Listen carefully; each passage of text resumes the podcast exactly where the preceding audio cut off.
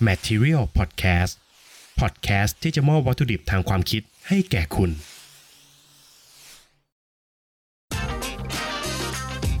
Welcome to f i l m e n t Podcast สวัสดีครับ ยินดีต้อนรับเข้าสู่รายการ f i l m e n t Podcast นะครับ EP ในวันนี้คงไม่ต้องบอกนะครับว่าเป็น EP อะไร เพราะว่าผมได้ทำการเปิดโหวตนะครับ เปิดโหวตให้กับผู้ฟังทุกท่านเนี่ยได้เข้ามาโหวตกันว่า EP นี้อยากจะฟังอะไรระหว่าง รีวิวสารพัดภาพยนตร์ตามคำขอของแฟนเพจกับ 10 ภาพยนตร์ในดวงใจของผม วันนี้ก็เลยจะนำเอา 10 ภาพยนตร์ในดวงใจของผมมานำเสนอให้ฟังนะครับ ส่วนคุณผู้ฟังที่โหวตรีวิวสารพัดภาพยนตร์ตามใจแฟนเพจก็ไม่ต้องเสียใจ เดี๋ยวผมจะหาโอกาสทำภาค 3 ให้ทุกคนได้เสนอชื่อเข้ามาแน่นอนครับ มาที่ 10 ภาพยนตร์ในดวงใจของผมกันดีกว่า 10 ภาพยนตร์เรื่องนี้ผมต้องบอกเลยนะครับว่า ไม่ใช่ภาพยนตร์ที่ดีที่สุด ไม่ใช่ภาพยนตร์ที่ทรงคุณค่าที่สุด ไม่ใช่ภาพยนตร์ที่ยอดเยี่ยมที่สุดในโลกภาพยนตร์นะครับ แต่เป็นภาพยนตร์ที่ผมรู้สึกว่า ผมอยากจะพูดถึงมัน ผมรักมัน แล้วก็ผมมีความรู้สึกบางอย่างคอนเนคกับมันนะครับ มันเป็นความชอบของผมเพียงคนเดียวนะครับ ไม่ได้การันตีว่าหนังที่ผมชอบนั้นจะเป็นภาพยนตร์ที่ยอดเยี่ยม หรือเป็นภาพยนตร์ที่ดีระดับรางวัลอะไรมากมายนะครับ มาเริ่มกันที่เรื่องแรกครับ ภาพยนตร์เรื่องแรกที่ผมอยากจะพูดถึงก็คือ Jaws Jaws เป็นภาพยนตร์จากปี 1975 นะครับ เป็นผลงานการกำกับของสตีเวนสปิลเบิร์ก ความทรงจำแรกของผมเกี่ยวกับภาพยนตร์เรื่อง Jaws เนี่ย ผมจำได้ว่าผมรับชมใน UBC ครับ ยุคนั้นยังไม่เป็น True Vision นะครับ สมัยนั้นนะครับ ภาพก็ยังไม่ได้คมชัดระดับ Full HD ระบบเสียงก็ไม่ได้ต่อออกลำโพงที่ดังแบบ 5.1 หรืออะไรมากมายนะครับ เป็นการดูผ่านเคเบิลทีวีเท่านั้น แต่ความยอดเยี่ยมของภาพยนตร์เรื่อง Jaws เนี่ยทำให้ผมมองข้ามคุณภาพของภาพและเสียงไปเลยครับ Jaws เป็นเรื่องราวของฉลามยักษ์ตัวหนึ่งครับ ที่บุกกินคนบริสุทธิ์ที่มาเล่นน้ำทำให้นายอำเภอพระเอกของเรื่องเนี่ยต้องตามนักล่าฉลาม พร้อมกับผู้เชี่ยวชาญอีกหนึ่งคน ทั้งหมด 3 คนออกล่าฉลามตัวนี้ด้วยกันครับ เนื้อเรื่องที่เรียบง่ายแบบนี้นะครับ แต่กลับสร้างความระทึกมากมาย ตอนที่ผมดูจอสเนี่ยผมรู้สึกว่าผมสนุกไปกับมันมาก กลัวไปกับมัน ระทึกขวัญ โดยเฉพาะดนตรีประกอบเพลงนี้ครับ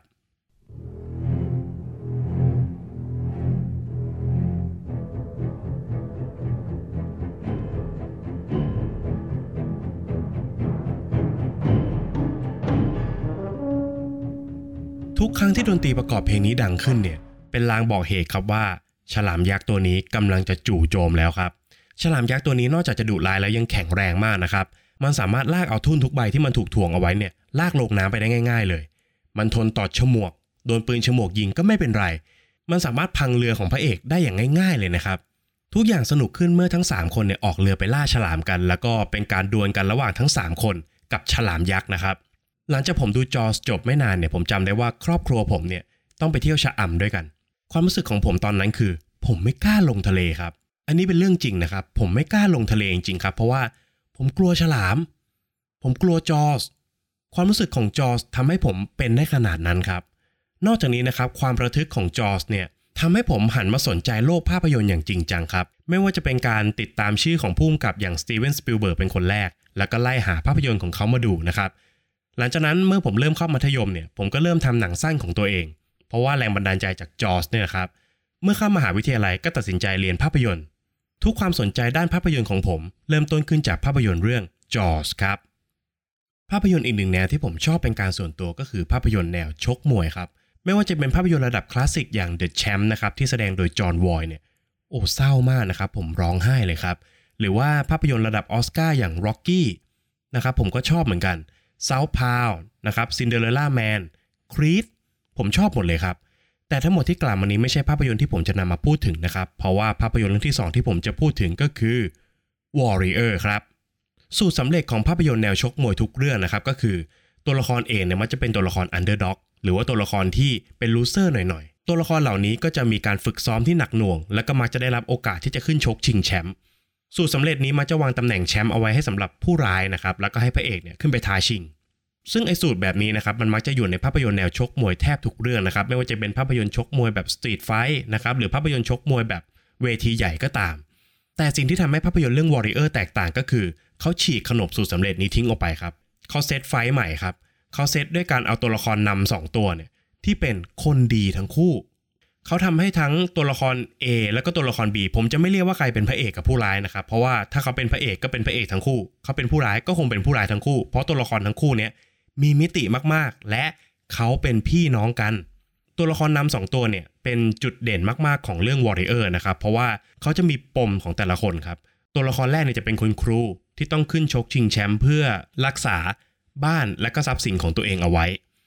ส่วนตัวละครอีกคนหนึ่งเนี่ยเขาก็เป็นทหารผ่านศึกที่ต้องการชกชิงแชมป์เพื่อเยียวยาบาดแผลภายในจิตใจของตัวเอง ซึ่งความเป็นพี่น้องเนี่ยนะครับไม่ได้มีแค่ตัวละครหลักเพียงสองคน แต่ยังมีตัวละครพ่ออีกคนหนึ่งด้วย และยังมีตัวละครแม่ที่ถูกกล่าวถึงในภาพยนตร์อีก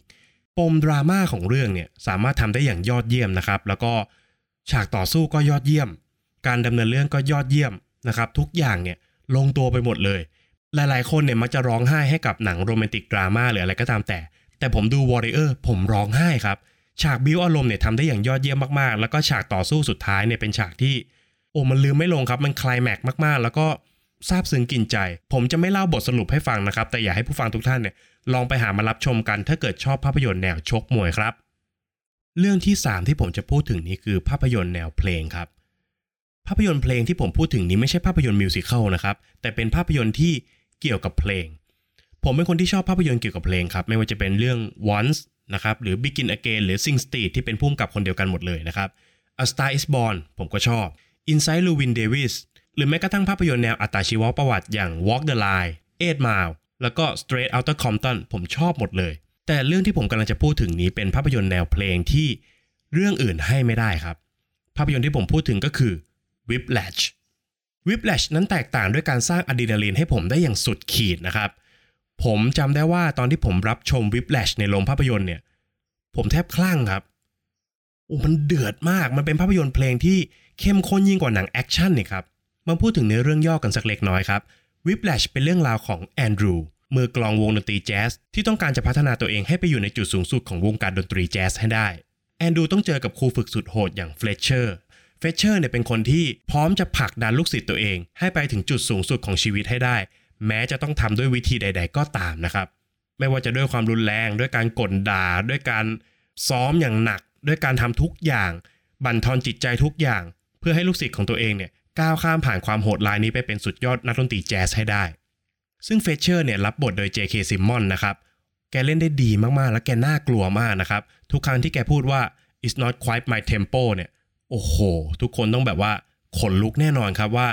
เขาจะเอาอะไรเฟี้ยงมาใส่เราหรือเปล่า เขาจะด่าพ่อล่อแม่เราหรือเปล่านะครับ มันโหดมากนะครับ ส่วนคนที่เล่นเป็นแอนดรูก็คือไมลส์เทลเลอร์นะครับไมลส์เทลเลอร์ก็สุดยอดครับ ฉากที่เขา battle กันระหว่างครูฝึกกับลูกศิษย์เนี่ย โอ้มันมันแบบ ผมจำได้ว่าผมนั่งกำหมัดในโรงนะครับ คือมันมันมากแล้วผมก็เกร็งไปทั้งตัวว่า ผลลัพธ์ของการ battle นี้มันจะออกมาเป็นยังไงนะครับ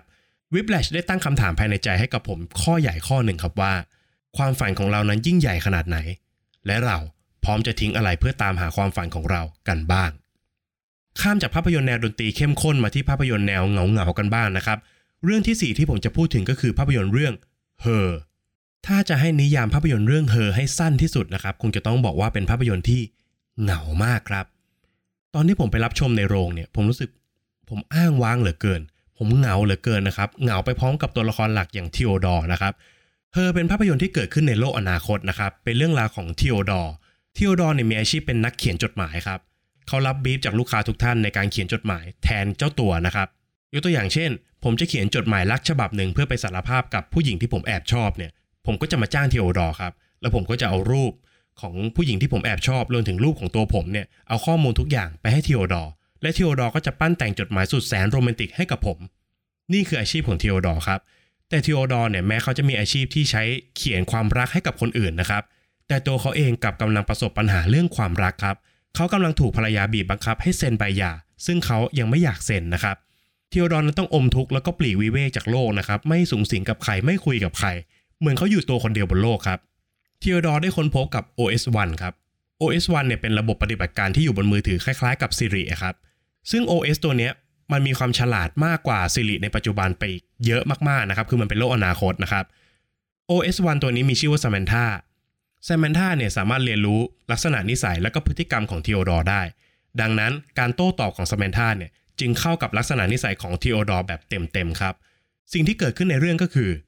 ทีโอดอร์ หลงรัก Samantha ครับสมนธาซึ่งเป็น OS เหมือนซิรินี่แหละครับ แต่ทีโอดอร์หลงรักไปแล้วครับ ตัวเรื่องเนี่ยตั้งคำถามให้กับผู้ชมนะครับว่า ความรักมันมีจริงไหม และความรักเนี่ยมันมีกรอบใหญ่ขนาดไหน ความรักสามารถเกิดขึ้นได้กับอะไรบ้าง ตอนที่ผมได้รับรู้เรื่องย่อเนี่ย ผมก็รู้สึกว่า ผมจะชอบไหมนะกับภาพยนตร์แนวแปลกๆ แบบนี้ แต่ปรากฏว่า พอผมไปนั่งชมเนี่ย ผมเชื่ออย่างสนิทใจเลยครับว่าทีโอดอร์กับสมนธาเนี่ยเขารักกันจริง ๆ การถ่ายทอดของสไปโจนเนี่ยทำออกมาได้อย่างยอดเยี่ยม ละมุนละไม แล้วก็เหงามากๆนะครับ การออกแบบโลกอนาคตของสไปโจนเนี่ยเหงามากแล้วก็มีการดีไซน์แสงดีไซน์ภาพที่ยอดเยี่ยมงดงามละเมียดละไมนะครับ ผมยิ่งชอบเรื่องเฮอมากขึ้นเมื่อมารู้เรื่องราว background ของภาพยนตร์เรื่องนี้ครับสไปค์โจนส์ผู้กำกับภาพยนตร์เรื่องนี้เนี่ยแกเคยเป็นแฟนกับโซเฟียคอปโปล่าผู้กำกับภาพยนตร์เรื่อง Lost in Translation ครับแต่ทั้งคู่เนี่ยเลิกกันไปแล้ว โซเฟียคอปโปล่าเนี่ยทำภาพยนตร์เรื่อง Lost in Translation เพราะว่าเป็นความในใจของเธอครับ ในช่วงที่เธอมีความสัมพันธ์กับสไปค์โจนส์เนื้อเรื่องของ Lost in Translation เนี่ยเป็นเรื่องราวของผู้หญิงคนหนึ่งที่เดินทางไปกับแฟนนะครับ แต่หลังจากที่เดินทางไปญี่ปุ่นกับแฟนแล้วเนี่ยแฟนของเธอก็กลับออกไปทำงาน ทิ้งเธอไว้คนเดียวในประเทศอันกว้างใหญ่ที่เธอไม่คุ้นเคยอย่างญี่ปุ่น เธอก็เลยเกิดอาการเหงาขึ้น นี่คือความในใจของโซเฟียคอปโปล่าซึ่งหลาย ๆ ท่านคงรู้นะครับว่า Lost in Translation เนี่ย นำแสดงโดยสการ์เลตต์โจแฮนส์สันเรื่องนี้สำคัญยังไงครับสำคัญตรงที่ซาแมนธาที่เป็น OS1 ในภาพยนตร์เรื่องเฮอเนี่ยให้เสียงโดยสการ์เลตต์โจแฮนส์สันและในเรื่องเนี่ยทีโอดอร์ก็เป็นตัวแทนของสไปค์โจนส์เองครับที่เขาไม่อยากเซ็นใบหย่ากับภรรยา และเขาก็รู้สึกผิดที่เอาตัวเองอยู่กับงานอย่างเดียว โดยที่ไม่อยู่กับโซเฟียทีโอดอร์พูดตลอดเรื่องนะครับว่าสาเหตุที่ภรรยาของเขาขอเลิกเนี่ยเพราะว่าตัวเขาทิ้งเธอไว้เพียงลำพังบ่อยเกินไป ภาพยนตร์เรื่องเฮอจึงเป็นเหมือนการขอโทษของสไปค์โจนส์ต่อโซเฟียคอปโปล่าที่เขาเคยทำให้เธอต้องเหงาอยู่เพียงลำพัง ระหว่างที่ทั้งคู่ยังรักกันอยู่ครับ เรื่องต่อมาก็ยังคงหนีไม่พ้นเรื่องราวของความสัมพันธ์นะครับ ภาพยนตร์เรื่องที่ 5 ที่ผมจะชวนผู้ฟังทุกท่านมาคุยกันก็คือ Eternal Sunshine of the Spotless Mind เป็นภาพยนตร์ที่เราเห็นจิมแคร์รีในเวอร์ชั่นที่ไม่ตลกนะครับ เรื่องราวของคู่รักคู่หนึ่งครับที่จู่ๆวันหนึ่งฝ่ายหญิงเนี่ย ก็ตัดสินใจไปลบฝ่ายชายออกจากความทรงจำครับ คือในโลกของ Eternal Sunshine of the Spotless Mind เนี่ยเขาจะมีบริษัทรับจ้างลบความทรงจำซึ่งนางเอกของเรื่องเนี่ยผมจำชื่อได้แม่นเลยครับคือคลีเมนทายรับบทโดยเคทวินสเลตนะครับคลีเมนทายเนี่ยตัดสินใจลบพระเอกของเราออกจากความทรงจำลบออกไปเลยครับ อยู่ๆวันหนึ่งเนี่ยจิมแคร์รีก็กลับบ้านมาแล้วก็รู้ว่าคลีเมนทายเนี่ยไม่รู้จักเขาอีกแล้ว เป็นใครก็ไม่รู้มองเป็นคนแปลกหน้าไปเลย จิมแคร์รีก็เลยตัดสินใจ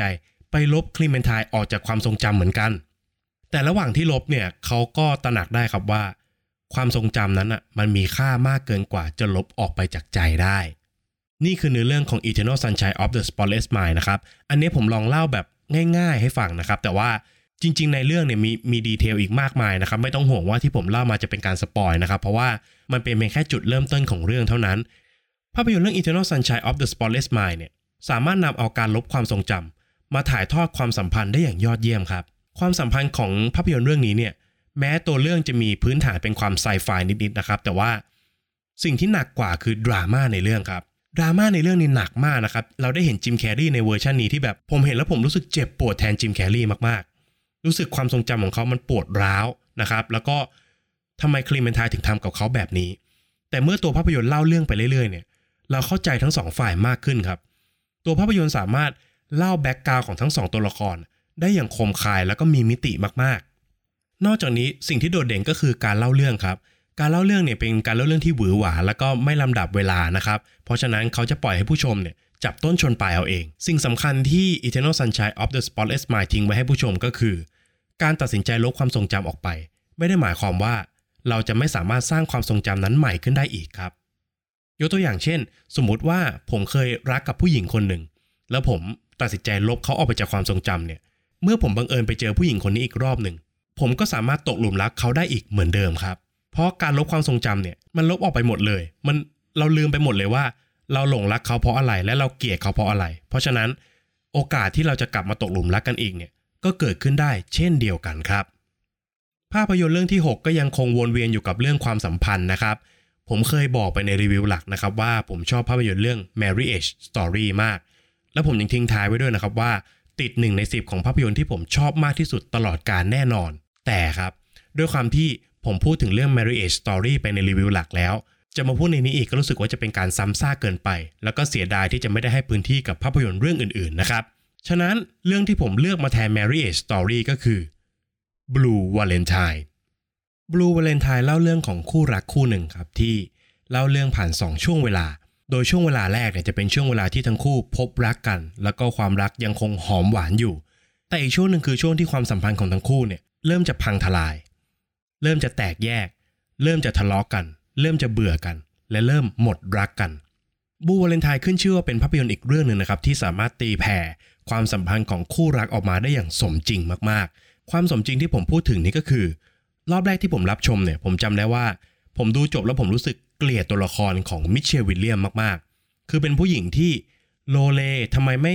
เข้าใจไลอันกอสลิงเลยไลอันกอสลิงทำให้ขนาดนั้นทำไมถึงต้องโกรธเกลียดเขาด้วย แต่พอผมไปถามเพื่อนฝั่งผู้หญิงของผมบ้างเนี่ยเขากลับบอกว่าเขาเกลียดไลอันกอสลิงแฮะเขารู้สึกว่ากอสลิงเป็นผู้ชายที่ไม่เอาอะไรเลยทำไมไม่มีหัวนอนปลายเท้า ไม่มีอนาคต ไม่มีหลักประกันอะไรให้กับชีวิตของผู้หญิงเลย นี่แหละครับความสมจริงของความสัมพันธ์ที่ทั้งสองตัวละครเนี่ยสามารถเข้าไปอยู่ในใจของผู้ชมแต่ละฝั่งได้ และก็สามารถทำให้ผู้ชมเนี่ยเข้าสู่ความรู้สึกของพวกเขาได้อย่างกลมกลืนนะครับ อีกหนึ่งสิ่งที่ต้องชื่นชมคือวิธีการเล่าครับ วิธีการเล่าของภาพยนตร์เรื่องนี้ชาญฉลาดตรงที่ เขาเลือกที่จะตัดสลับความสัมพันธ์อันอบอุ่น หอมหวาน ตัดสลับกับความสัมพันธ์อันเจ็บปวดที่กำลังจะล่มสลาย โดยเขาพยายามเลือกเหตุการณ์ที่มันใกล้ ๆ กันครับ ไม่ว่าจะเป็นเหตุการณ์ที่ทั้งคู่พบรักกัน เหตุการณ์ที่ทั้งคู่เริ่มทะเลาะกัน เหตุการณ์ที่ทั้งคู่มีความสัมพันธ์ดีๆด้วยกัน เหตุการณ์ที่ความสัมพันธ์ของทั้งคู่เริ่มจะแตกหัก บูวาเลนไทน์พยายามแบ่งน้ำหนักให้ทั้งสองความสัมพันธ์เนี้ยไหลเลื่อนไปด้วยกันแล้วมาบรรจบกันตรงกลาง ซึ่งไอการเล่าสลับแบบนี้ทำให้อารมณ์ของผู้ชมเนี่ยแกว่งไปแกว่งมามากๆนะครับ ซึ่งไอแกว่งเนี่ยเป็นแกว่งในทางที่ดีนะครับ เพราะว่าเวลาที่เราเห็นภาพที่หอมหวานเนี่ย เราเห็นรอยยิ้มของทุกตัวละคร เราเห็นความอบอุ่น เราเห็นความรัก แต่พอซีนต่อมาเนี่ย เราเห็นสิ่งที่พวกเขาเคยทำร่วมกันเนี่ย เป็นขั้วตรงข้ามเลย เขาไม่ทำอะไรร่วมกันอีกแล้ว เขาไม่นอนด้วยกันอีกแล้ว เขาไม่กินข้าวด้วยกันอีกแล้ว มันยิ่งทำให้ความเจ็บปวดที่เราได้รับเนี่ยมันมากขึ้นเป็นทวีคูณเมื่อเราเคยเห็นภาพที่หอมหวานของพวกเขามาก่อนนะครับ โดยเฉพาะฉากเก็บแหวนเนี่ย มันจะมีอยู่ฉากหนึ่งนะครับ ผมเล่าสั้นๆ เป็นฉากที่ไลนกอสลิงเนี่ยทนความเจ็บปวดไม่ไหว ก็เลยโยนแหวนมั่นทิ้งไปเลย แต่สุดท้ายแล้วอะเขาก็ทนทิ้งมันไม่ได้ครับ ไลออนกอสลิงเดินกลับไปค้นหาแหวนที่ตัวเองโยนทิ้งไว้ โอ้มันเจ็บปวดมากแล้วก็ไรอันกอสลิงสามารถถ่ายทอดออกมาได้อย่างยอดเยี่ยมมาก คือต้องบอกว่า Blue Valentine เนี่ยยังเป็นยุคที่ไรอันกอสลิงยังแสดงเป็นมนุษย์อยู่นะครับ ยังไม่ได้แสดงเป็นหุ่นยนต์เหมือน Blade Runner หรือภาพยนตร์เรื่องหลังๆของเขาที่มาแนวนิ่งๆ หน้านิ่งๆ ไม่พูดอะไรเลยเหมือนเรื่อง Drive อย่างเงี้ยครับเขาจะไม่พูดอะไรเลย ใน Blue Valentine เนี่ยยังเป็นมนุษย์อยู่ครับ แสดงคู่กับมิเชลวิลเลียมได้อย่างแบบลงตัวมากนะครับ ลงตัวมากๆ เป็นอีกเรื่องหนึ่งที่ผมรู้สึกว่าสามารถถ่ายทอดความสัมพันธ์ของคู่รักคู่หนึ่งออกมาได้อย่าง ถึงพลิกถึงขิง แล้วก็ทำให้หลายๆ คนเนี่ยกลัวการมีความรักไปเลยครับ เรื่องต่อไปขอข้ามจากภาพยนตร์แนวรักๆคล้ายๆกันบ้างนะครับ มาที่ภาพยนตร์แนวโรคจิตกันบ้าง กับภาพยนตร์เรื่องไซโคไซโคเนี่ยถ้าเกิดคุณผู้ฟังทุกท่านไม่รู้ว่าเป็นภาพยนตร์เรื่องอะไรนะครับ ขอให้ลองฟังเพลงธีมเพลงนี้ครับ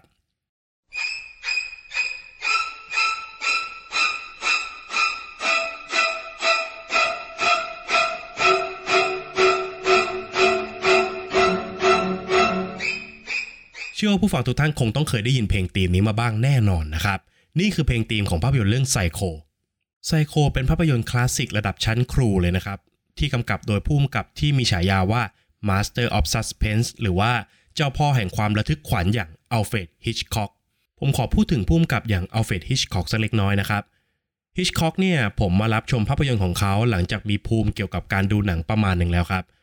หลาย ๆ ครั้งนะครับ สังเกตไหมว่าการที่เราไปดูภาพยนตร์ที่เก่าตั้งแต่ก่อนเราเกิดเนี่ย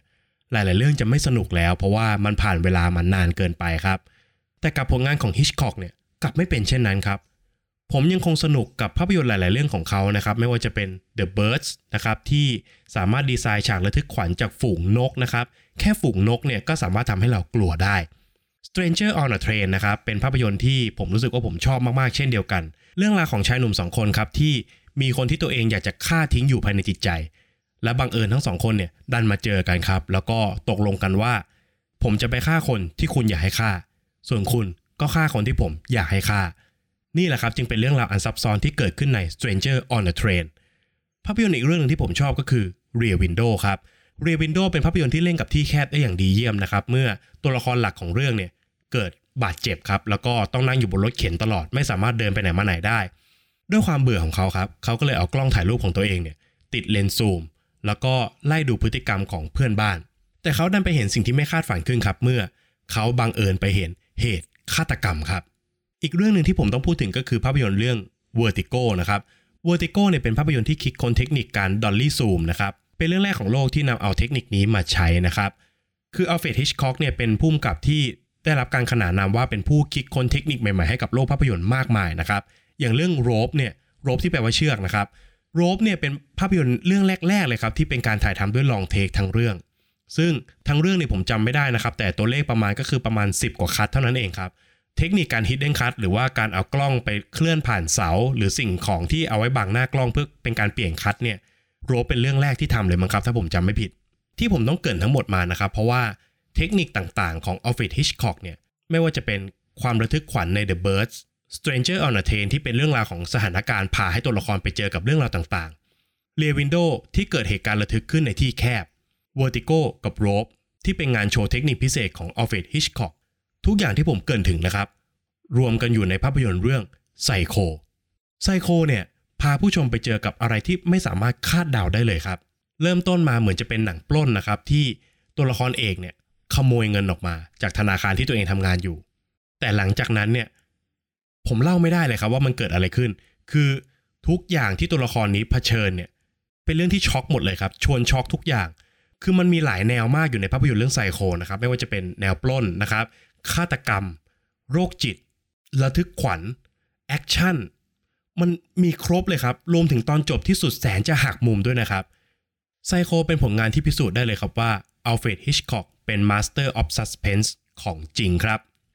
ต่อกันที่เรื่องที่ 8 นะครับ เรื่องที่ 8 ที่ผมจะนำเสนอก็คือ The Mist The Mist เป็นเรื่องราวของหมอกมรณะครับ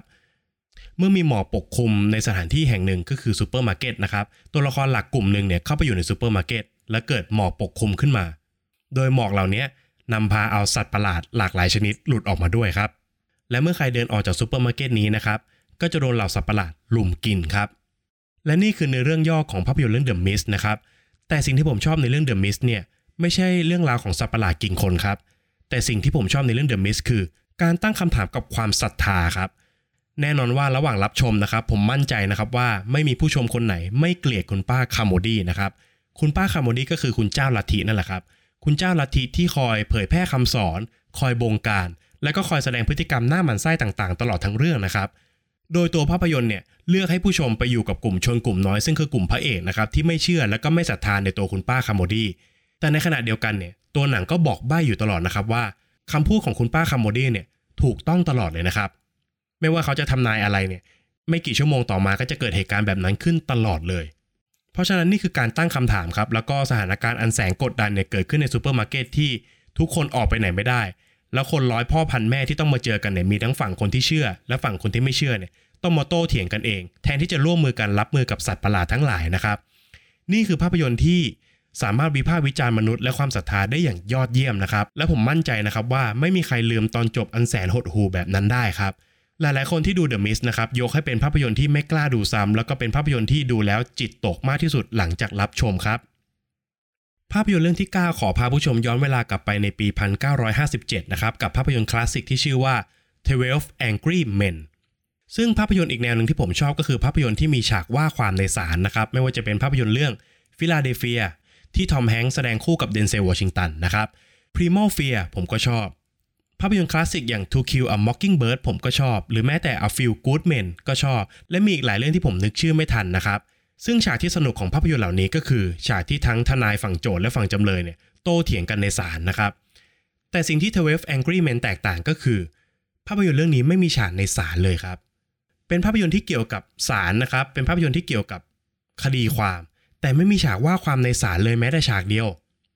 เป็นเรื่องราวหลังจากที่ผู้พิพากษาเนี่ยปล่อยให้ลูกขุน 12 คนนะครับเข้ามาโต้เถียงกันในห้องห้องหนึ่ง เพื่อหาคำตอบว่าผู้ต้องสงสัยคนนี้ผิดจริงหรือเปล่า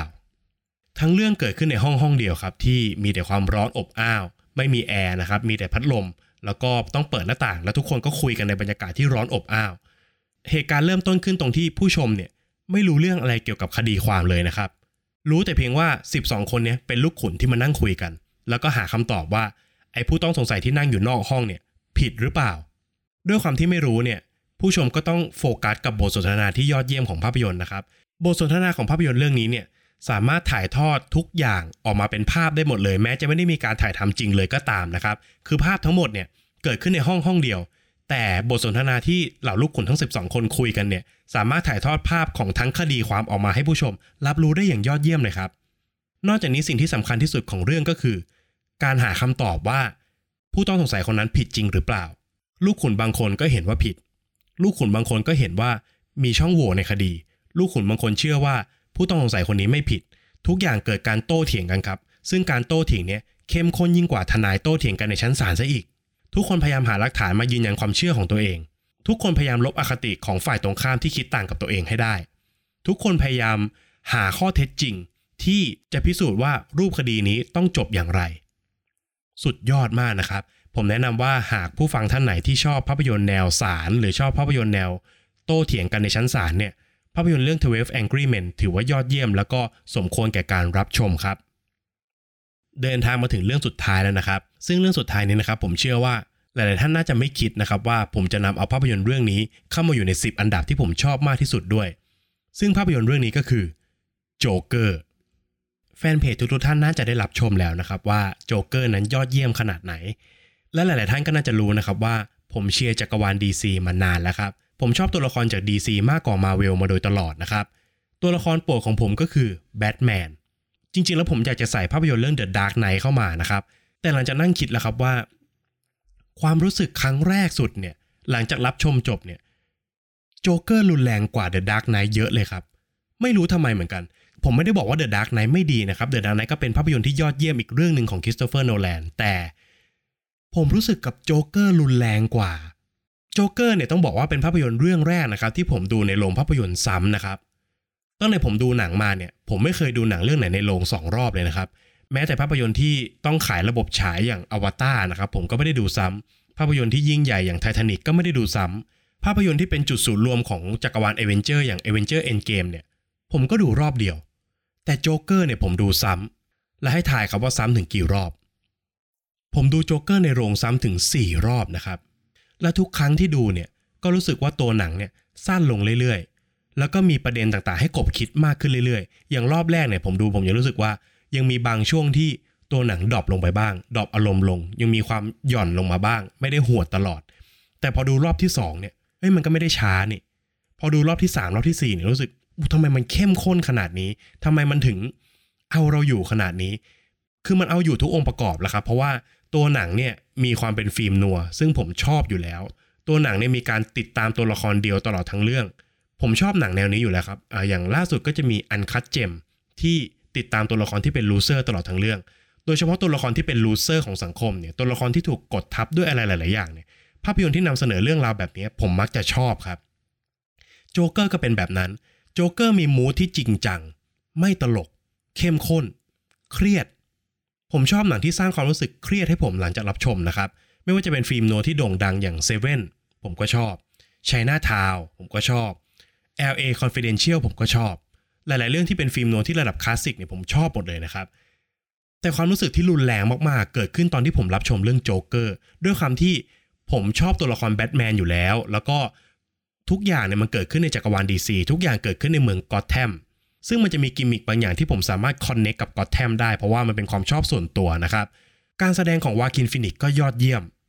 ตอนที่ผมดูจบเนี่ยผมยังคิดอยู่เลยว่าวาคินเขาจะฆ่าตัวตายเหมือนฮีธเลดเจอร์หรือเปล่า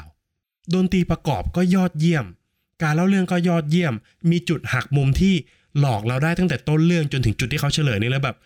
เฮ้ยเราคิดไม่ถึงเลย ผมคิดถึงจุดนี้ไม่ออกเลย เดาอะไรไม่ได้เลย จนกระทั่ง ตอนที่วาคินฟินิกซ์เปลี่ยนตัวเองให้กลายเป็นโจ๊กเกอร์แบบเต็มตัวเนี่ย ก็เป็นอีกมิติหนึ่งของหนังเลยนะครับ ตัวหนังเนี่ยพาเราไปพบกับความรุนแรงที่โจ๊กเกอร์ไม่ได้ตั้งใจจะก่อเลย แต่สุดท้ายแล้วเนี่ยทุกอย่างมันบีบบังคับให้เขาเป็นแบบนั้น หลายๆ คนมักจะเปรียบเทียบกับภาพยนตร์เรื่อง Taxi Driver ซึ่งก็ใช่ครับ Taxi Driver ผมก็รู้สึกว่าผมชอบเหมือนกัน แล้วก็ Taxi Driver ในตัวละครของโรเบิร์ตเดนิโรก็เป็นตัวละครที่เป็นชนชั้นล่างของสังคม เป็นแค่คนขับแท็กซี่ที่ แค่อยากจะมีความรักแค่อยากจะทำอะไรบางอย่างที่ดีต่อสังคม โจ๊กเกอร์ก็เหมือนกันเขาพยายามจะสร้างเสียงหัวเราะให้กับคน เขาอยากจะเป็น comedian แต่ทุกคนต่างหากที่หัวเราะเยาะเขา ทุกคนหัวเราะเยาะเขาจากการที่เขาไม่ปกติ ไหนจะมีปมเรื่องแม่อีก ไหนจะมีปมเรื่องความรัก ยังมีปมเรื่องความแค้น มีปมเรื่องการถูกไอดอลตบหน้า โอ้หลายอย่างครับ โจ๊กเกอร์เป็นภาพยนตร์ที่ผมอินมาก ทุกครั้งที่ดูผมจะรู้สึกเครียดกดดัน พอหนังจบเนี่ยก็จะรู้สึก finale แล้วก็รู้สึกว่าจักรวาล DC ควรจะทำแบบนี้ตั้งนานแล้ว จุดเด่นของจักรวาล DC คือความมืดมน คือความ dark คือความเข้มข้น แต่กลับมาเล่าเรื่องแบบ Shazam กลับมาเล่าเรื่องแบบ Birds of Prey กลับมาเล่าเรื่องแบบ Aquaman ซึ่งภาพยนตร์หลังๆนี่ผมไม่ชอบเลย พอผมดูโจ๊กเกอร์จบเนี่ยผมคาดหวังกับภาพยนตร์เรื่อง The Batman มากนะครับเพราะว่าแบทแมนเป็นตัวละครหลักที่ผมชอบมากที่สุดในจักรวาลฮีโร่ทั้งหมดนะครับทั้ง DC และ Marvel ผมชอบแบทแมนที่สุด เพราะฉะนั้นหลังจากดูโจ๊กเกอร์จบเนี่ย ผมอยากให้ Warner นะครับแล้วก็ DC นะครับนำเอาโมเดลนี้ไปต่อยอด อย่าทำออกมาให้เป็นหนังตลกตามรอยมาเวลเลย ถือว่าขอร้องกันละกันนะครับ และนี่ก็คือ 10 ภาพยนตร์ในดวงใจของผมที่อาจจะตรงใจหรือไม่ตรงใจกับใครหลาย ๆ ท่านนะครับ สามารถคอมเมนต์บอกกันได้เลย แล้วก็คอมเมนต์บอกกันด้วยนะครับว่า หลังจากรับชม 10 เรื่องนี้แล้วเนี่ย รู้สึกยังไงบ้าง รู้สึกว่าทุกคนรู้จักผมมากขึ้นหรือเปล่า รู้สึกว่าทุกคนคอนเน c t กับผมได้มากขึ้นหรือเปล่านะครับ คอมเมนต์บอกกันได้เลยนะครับ ต้องขอฝากวีเช่นเคยนะครับสำหรับช่องทางการรับฟังนะครับ ไม่ว่าจะเป็น Apple Podcast Podbean Spotify YouTube Channel Pillowcast แล้วก็มีแอปพลิเคชันใหม่เพิ่งเปิดตัวไปที่ฟีเมนไปอยู่ในนั้นด้วยนะครับ ก็คือแอปชื่อว่า Bieber นะครับ Bieber สามารถดาวน์โหลดได้ทั้งบน iOS และ Android นะครับ แล้วก็ไป Subscribe ช่องที่ชื่อว่า Material Podcast นะครับก็จะเจอฟีเมนอยู่ในนั้นด้วยนะครับในแอป Bieber เนี่ยสามารถส่งของขวัญให้กับ podcaster ได้นะครับ หากผู้ฟังทุกท่านฟังแล้วชอบเนี่ยก็สามารถส่งเหรียญให้กับฟีเมนได้นะครับ จะขอบคุณมาก ๆ เลยครับสำหรับแฟนเพจที่รอฟังภาค 3สำหรับการส่งชื่อภาพยนตร์เข้ามาให้ผมรีวิวนะครับ รออีกสักหน่อยครับ เดี๋ยวผมจะหาเวลาทำให้นะครับ แล้วก็หาเวลาเปิดโอกาสให้ทุกท่านเสนอชื่อมาให้ผมรีวิวกันนะครับใน EP หน้าฟิเมนจะนำคอนเทนต์อะไรมานำเสนอกันต้องขอติดตามกันด้วยนะครับสำหรับวันนี้ ฟิเม้งขอลาไปก่อน สวัสดีครับ f i l m e n t